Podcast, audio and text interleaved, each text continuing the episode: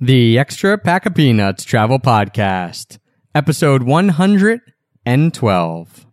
The iconic Citgo sign outside of Boston's Fenway Park has neon tubing that stretches over five miles in length. But don't be fooled, the nearest Citgo is still two miles away. One, two, three. I'll show you Paris in the morning. I'll show you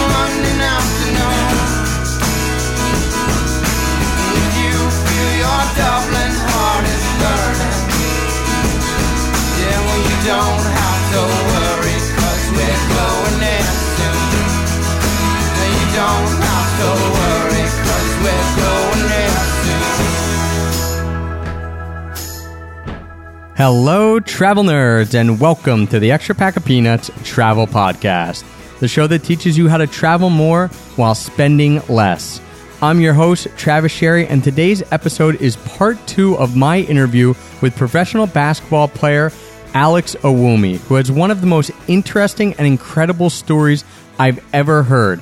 If you missed part one, Alex talks about how he started his basketball career, what made him end up playing professional basketball in Libya, and the events that led him to being caught right in the middle of one of the most important historical events that has happened in our lifetime, the Arab Spring. And he was at the epicenter of the overthrow of Colonel Gaddafi. He opens up in an incredibly raw manner about his struggle for survival during this time, how he was trapped in an apartment with no food and no water for over a week, and the incredible emotional toils and struggles that he went through during this time. So if you missed part one of the episode, you can find that on iTunes, on Stitcher, however you listen to this podcast. You can also find it linked up at extrapackofpeanuts.com slash pod. So I highly suggest you listen to part one of the interview before listening to part two because you're going to want to hear his whole story. Now let's get right into part two of my interview with Alex Owumi.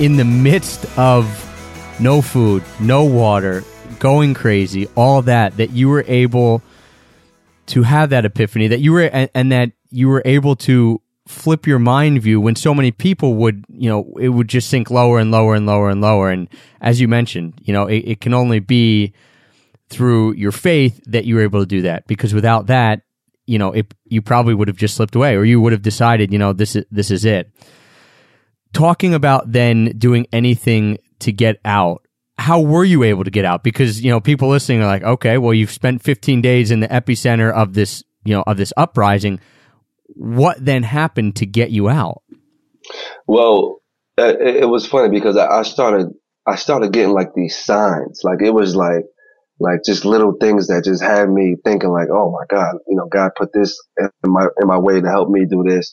But, you know, like, like I said, you know, we had a, there was no electricity, no internet. So what I would do was I would literally like cut on my computer just to see if I had like some type of internet or if anything was working. I would cut on my phone and try to call out, call my, um, my coach, try to call America if I could, call anybody, just call, call, call. And one time I left all these devices on and I was shutting them on and off to save my battery in case for some reason I could call out or some reason I made it out of there. So I literally left it on for like hours at a time. And out of nowhere, as I'm laying on the floor, I hear a beeping noise. And I'm like, what is that? Cause you know, I hadn't heard this noise for, you know, for days. And I'm like, what is that noise? And it's at the bottom of my, like on my gym bag.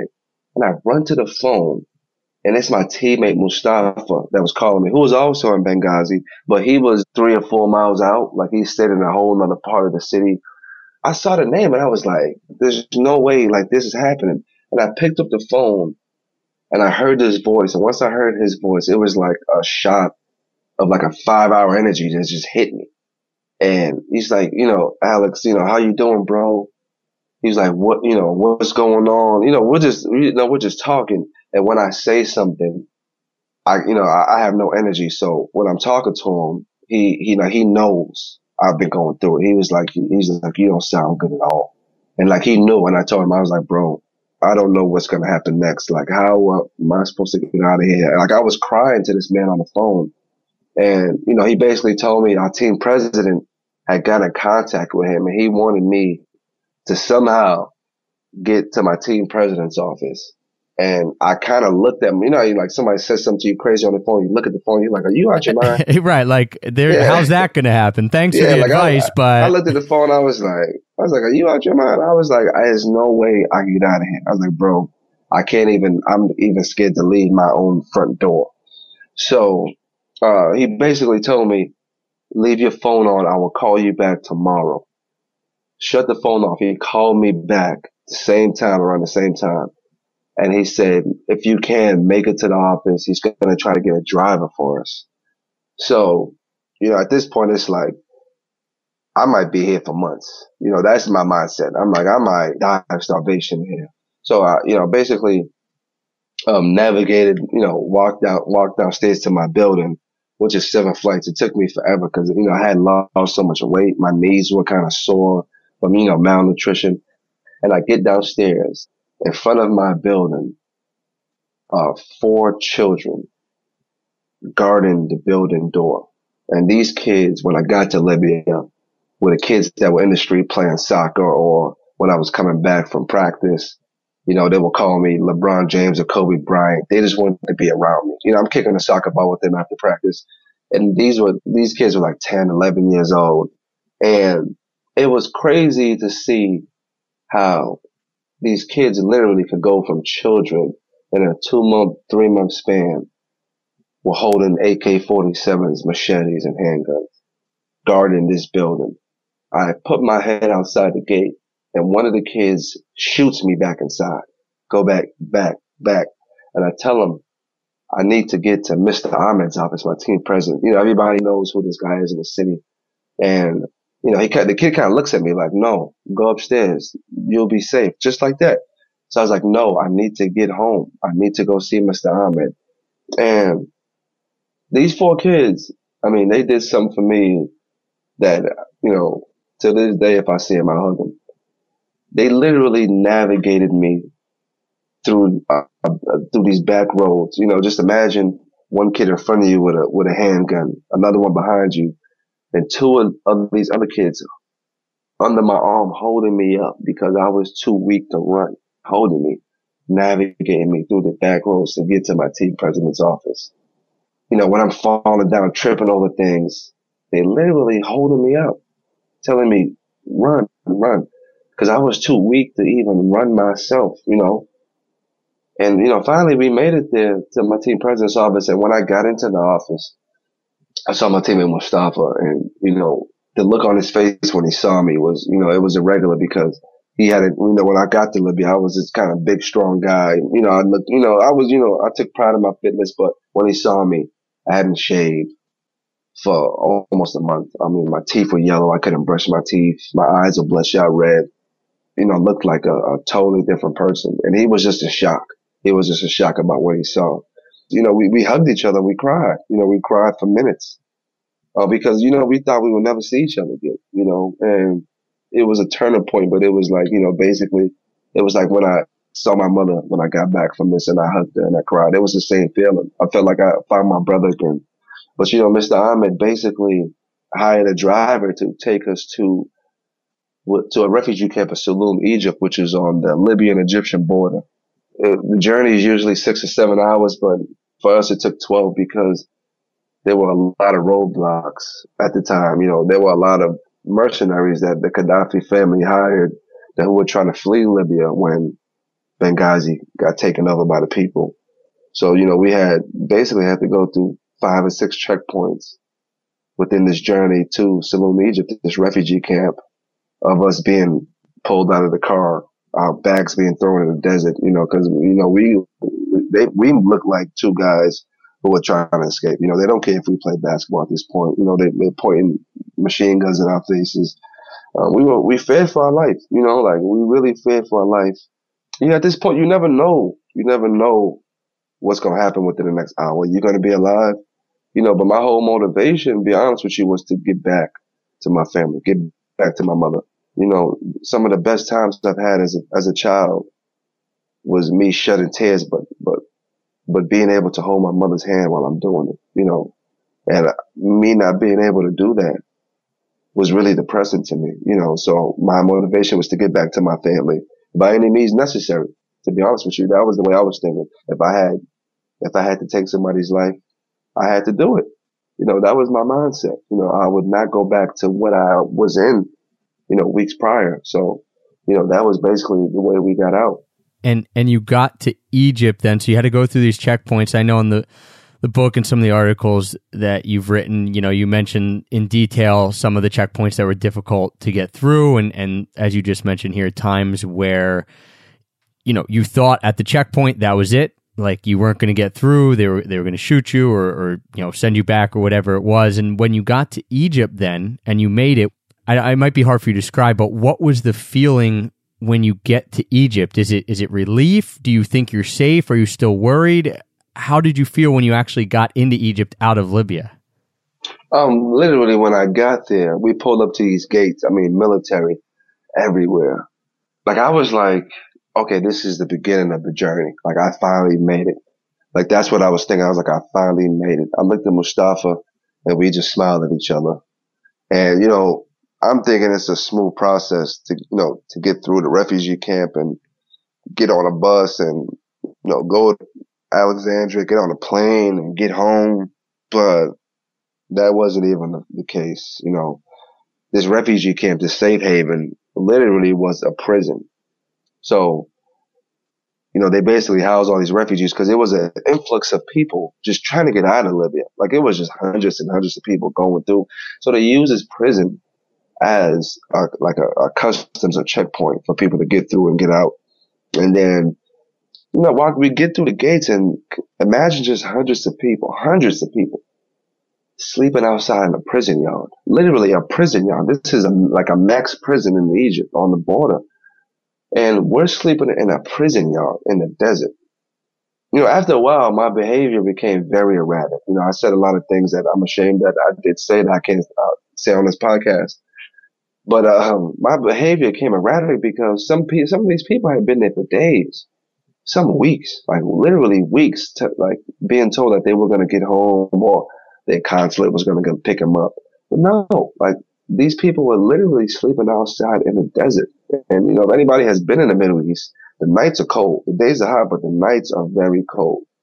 And we were forced to sleep outside. Like I said, you know, being, you know, the, the arrogant American basketball player, my behavior became erratic. I said some language that I shouldn't have said. And I was talking to these prison guards and this mili- these military people. Like I was, I reigned supreme over everybody. Like I got first dips to get out of here. And they didn't like that, you know. So, you know, it got to one point where guns were pulled on me and they took my passport and they threw me in the bottom of the prison cell. Literally like a, a like, it's like solitary confinement, like just threw me in there. And I got in there and I was like, what is going on? You know, no one knows. It was dark. There was literally urine everywhere, rats in there. I was in there for two hours just screaming, like literally screaming. Like it was just so much fury and rage that was in me that I had to get out. It was like I had hit rock bottom. Like, you know, I was just at, I was, I had hit rock bottom. I didn't know what, I, what my next move was. I was going to be stuck in this refugee camp for weeks. And, you know, I had, was back to square one again. That basically was how the, you know, the refugee camp was. And how long did it take then for you to get out of the refugee camp? And was there any epiphany really in the refugee camp where you thought, okay, I'm back to square one. You know, I, I did all this work, risked my life multiple times to get out of Libya. Now I'm in Egypt. Did you have that same kind of feeling where, where your mindset shifted and you just thought, okay, I'm going to do anything to get out of here, but I'm going to do it in a way that obviously isn't detrimental to me and, you know, screaming at guards and things like that? Or was it, did something else happen that got you out you know, even before you could have that kind of epiphany or mindset change. But when they finally let me out of the uh, out of this, this this prison cell, you know, we got back up to the prison yard, and you know, we we were sleeping outside for three days, and on the third day, I mean, the rain was ridiculous. I mean, we sleeping in mud. I, you know, I had my my book sack on front of me because you know I had my you know my laptop, you know the, the important things you need you know, I'm looking and I'm looking at my teammate and I'm, I'm telling him, I'm like, we're to be here for a long time. Like we need to make some type of move to try to get out of here. And, you know, he's kind of looking at me like, like I'm joking. But the look in my face is like I'm very serious. Like I'm, you know, I'm I'm serious. If I if we have to escape illegally, this is what we have to do.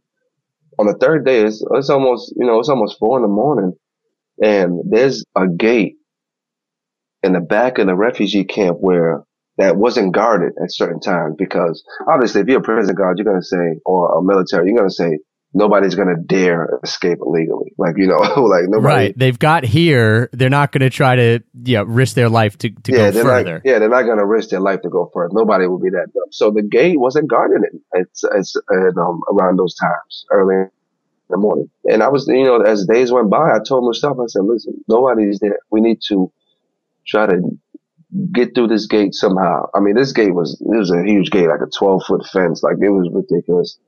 So we literally made a run for it and hopped the gate. Like we were gone. Like it, it didn't matter if I got caught. It didn't matter if they caught me and they, you know, they, they threw me in a prison. I was going to get over that thing and just run to that other side of the refugee camp where I could hear buses coming for the Egyptian nationals and people like that. I wanted to get over there. Like that was my main goal. So we hopped this fence, like it was crazy. How the fence that we navigate through like these bushes and just this mud. And on the other side of the refugee camp, there are a bunch of buses, but they're only for Egyptian nationals. So if you're Libyan or if you're American or if you're from Cameroon or Nigeria, you have to have the right paperwork. You have to with your own consulate to come there and then you can take off. But we boarded a bus illegally. Like we basically get to this bus and the bus driver, we walk, I walk up and the bus driver asks me for my paperwork and I show him my passport and he was like, no, it's, it's only for Egyptians. And then I take out the rest of the cash I had in my pocket. It was like $300 or something like that. And I hand it to him and I'm like begging this man, like, please, please, we are American. We want to get home. Please, can we basically get on the bus?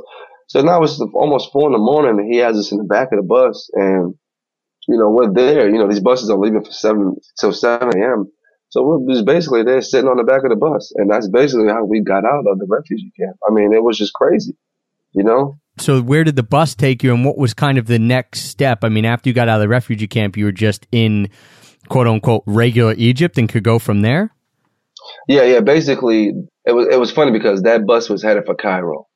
My coach Sharif asked me who was living in Alexandria, and he wanted me to come to Alexandria to be with his family. Cause this is a guy who left Benghazi. Like he kind of fled, but he left without me.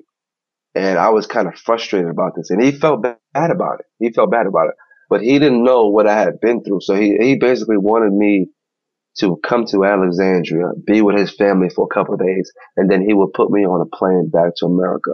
But for some reason, I, he had some type of feeling that I had been in some type of danger, obviously, obviously, but he knew, like, he kind of knew, like, there's something wrong with him. You know, he needs to, we need to, you know, kind of see how, you know, he's looking. We need to kind of get him to a doctor to see if he's in the same, if he's in the same mindset. So I left that bus and I left Mustafa on that bus and he headed for Cairo and I boarded another bus with this bus driver who we had a whole nother argument about that. And then when I told him I had to get to Alexandria, so he takes me to another bus, and I get on that bus, and this bus heads to Alexandria, so it's a seven-hour journey. And when I finally get to Alexandria, and um, I see my coach, he meets me at this bus stop, and you know he gives me a huge hug, and he apologizes for literally leaving me because when I talked to him, he was on he was on his way out, like he knew everything was going to happen and I, I kind of didn't get the heads up, you know, basically. And he left me. So he kind of felt bad. You know, when I was with him and his family, like we were just talking, but when I was talking, he hadn't, didn't know he was talking to. He was like, you know, basically talking to a new person. The Alex I knew wasn't like this. You know, I you know, I, the way I looked was crazy. Like I said, my eyes were kind of messed up. I was, I was talking about things that I usually wouldn't talk about, but within that whole process, he said something to me that about me going home. And he said, to be honest with you, I don't think you would want your family to see you like this. And at the time I was like, you know, I was like, I'm just going to go back to America. Things are going to be the same. for some reason, I listened to him, you know, within that process. He kind of wanted me to stay there till my mindset got right and my body got right until I calmed down and just basically took in everything that I had been through. And within that whole process, he knew that one thing made me happy in life. And this is this comes back to when I was a kid and when I was playing basketball, just for the, for, for fun and not for money or, or notoriety.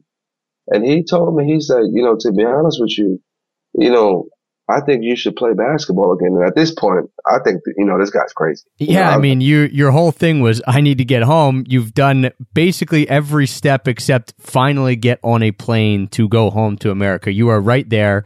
It's not hard. You can easily do it. And here someone wants you to stay in a country that had its own turmoil and you're still in the middle of the Arab Spring and everything like that. Exactly. He basically tells me to stay and play basketball. And, you know, I have, have, as far as I know, I was done with basketball. You know, that was my, I had played my last game in Libya. I, I didn't care about the sport. My thing was just to get home and get my life back on track, just be a regular human being again.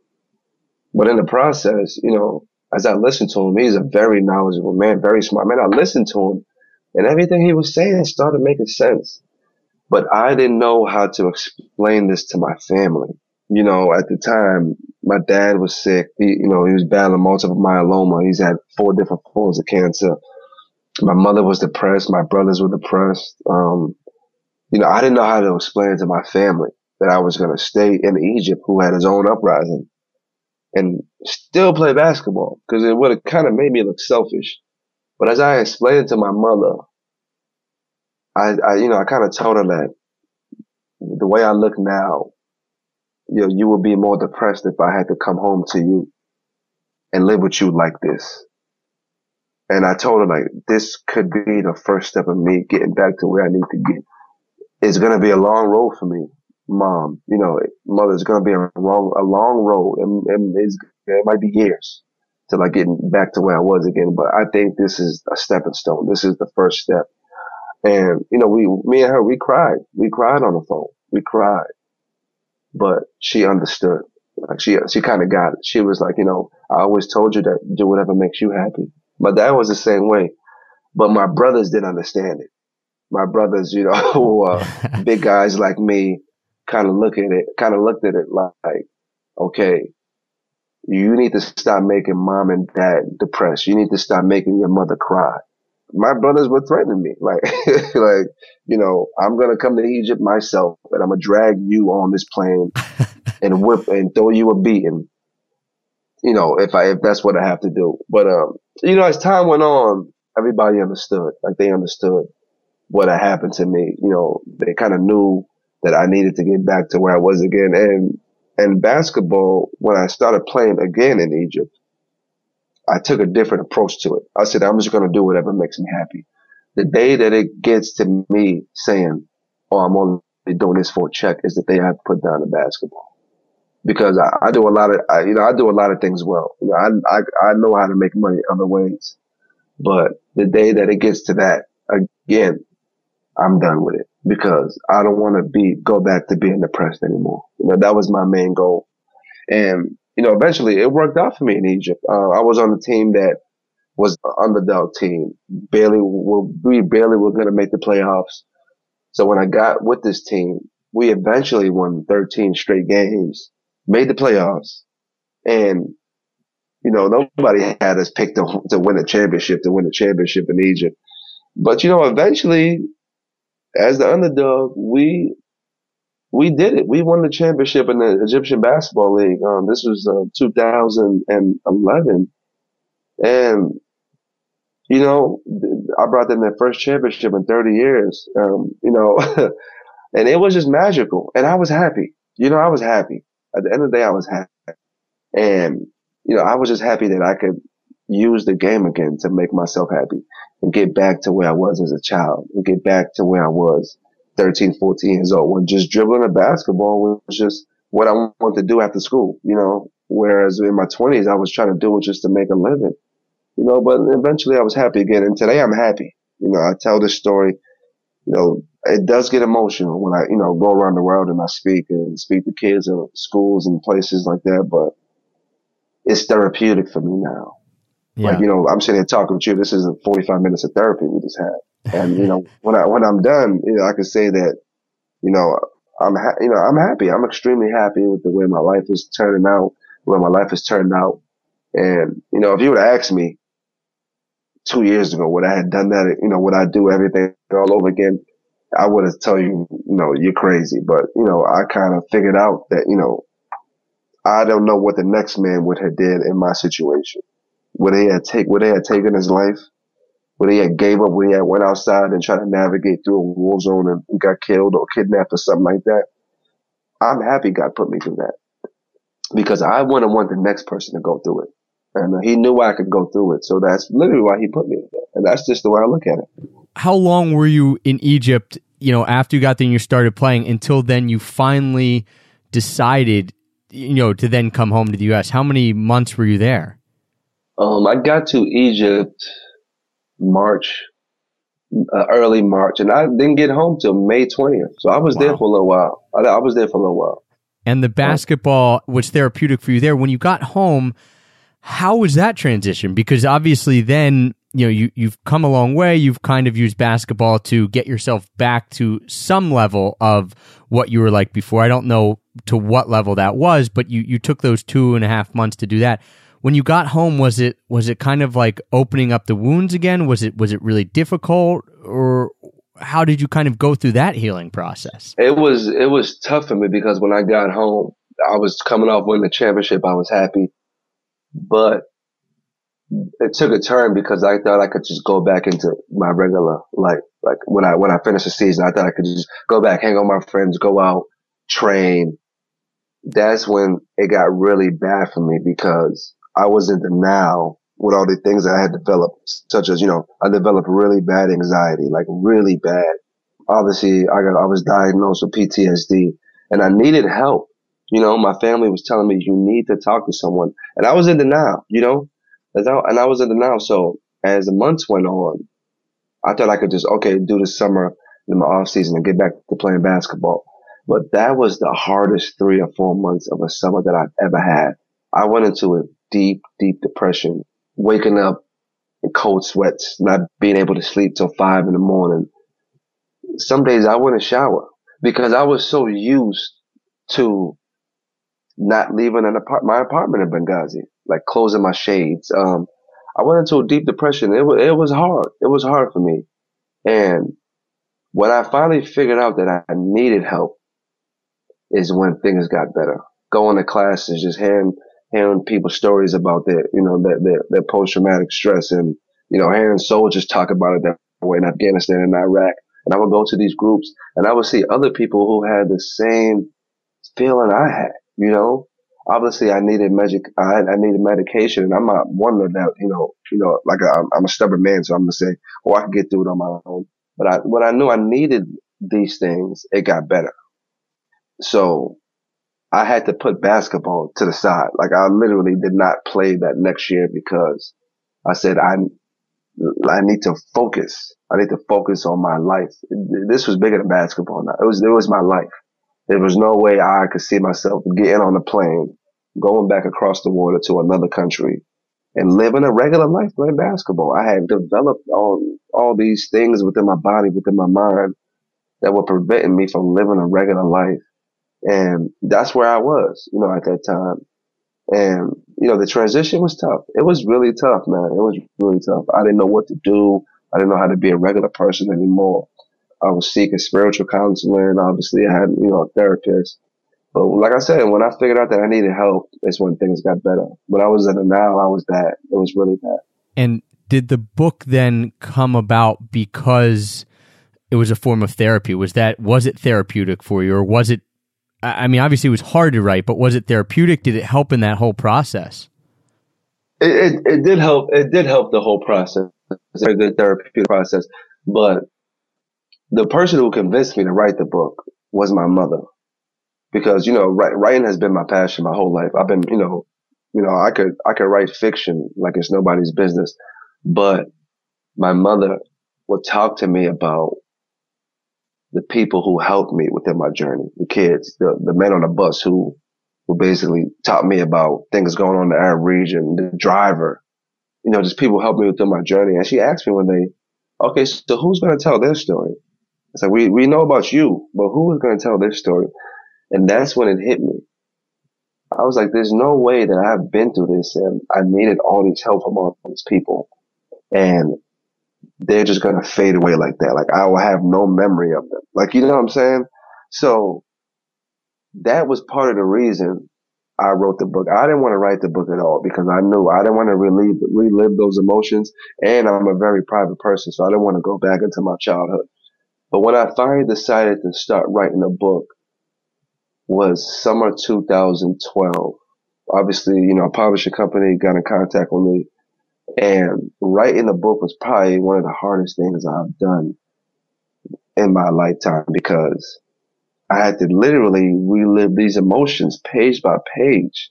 When I'm talking about starving or eating cockroaches, my body just goes into shock, you know? Mm, yeah. And sometimes I cried, you know, and within the process I was writing it, I was in my first season in England playing and I would literally, before a game, be in a bathroom stall crying because I had just written four or five pages on a bus ride to a game.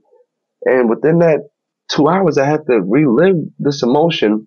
Then I had to go play a game. So I would literally be in a, in a bathroom stall sitting there, like not wanting to come out, crying. And my coach would find me in here knocking on the thing, like he knew what was going on. And I was just shaking because my anxiety, man, like, you know, I just couldn't, you know, I couldn't function. But I, obviously when I wrote the book and it was finished and it came out and then people started reading it and I was getting all this love on Facebook and Twitter. People telling me how much of an inspiration I was. I was going to these schools to speak. I was like, you know, I, I think I made the right decision. You know, I finally, I finally felt like, like my decisions were getting better as a human being, you know, whereas I, I was just going places just to, just to go. Maybe it sounded cool, but I was like, you know, I found my purpose. I'm like, you know, this happened for a reason. And then I'm here to just inspire people all over the world. Yeah, it's incredible. And it, I'm so thankful that you were able to come on and, and, tell your story and, and write the book and then get to the point where you can speak about it and you speak all over the world to different groups about it. And, you know, I just, I really, really appreciate you coming on. What do you have in the pipeline then for the book? that people should be looking out for either personally or professionally? Well, you know, obviously, it's the um, last week was the um, was the one year anniversary of Gaddafi's point guard, October. I mean, October first. We have a movie deal in place. I can't really speak too much about it because there's going to be a big press release coming out within a within a month. I think a lot of people should be looking out for that. Uh, we've been working on this for two years. We have the actor we have a production company. It's going to be a, a, a, real big, big budget movie, a major blockbuster. Also, I'm just, you know, speaking all over the world. I have a TED talk coming up this Saturday in London and I'm going to to post a live stream for the TED talk on my Twitter feed. Um, I'm doing it in London. But, you know, to be honest with you, there's just a lot of things going on. There's a lot of things going on with me. Um, you know, I would love for people to get the book, not, not just because of the basketball aspect of the book because to be honest with you, this is not a basketball story. This is a story just about a human being. Like, you know, this is a story about humanity. I just want people to just to walk in my shoes when they read it for page by when they read it page by page, man, to be honest with you. And I hope, you know, when you read it, you could pass it on to somebody else to help inspire them because it's really a great story. And I, I was blessed to tell it. You know, I'm blessed to tell it, to be honest with you. And, you know, it puts a smile on my face when people write me on Facebook or on Twitter and tell me, thank you you know, you, you, you, you, kind of changed my life or a teacher tells me, Oh, would you like to come and speak on our school and just to motivate our kids? You know, those things kind of motivate me and make me happy. So, you know, that's where I'm at with it right now. You know, like I said, the book is available everywhere. Amazon, Barnes and Nobles, Kindle.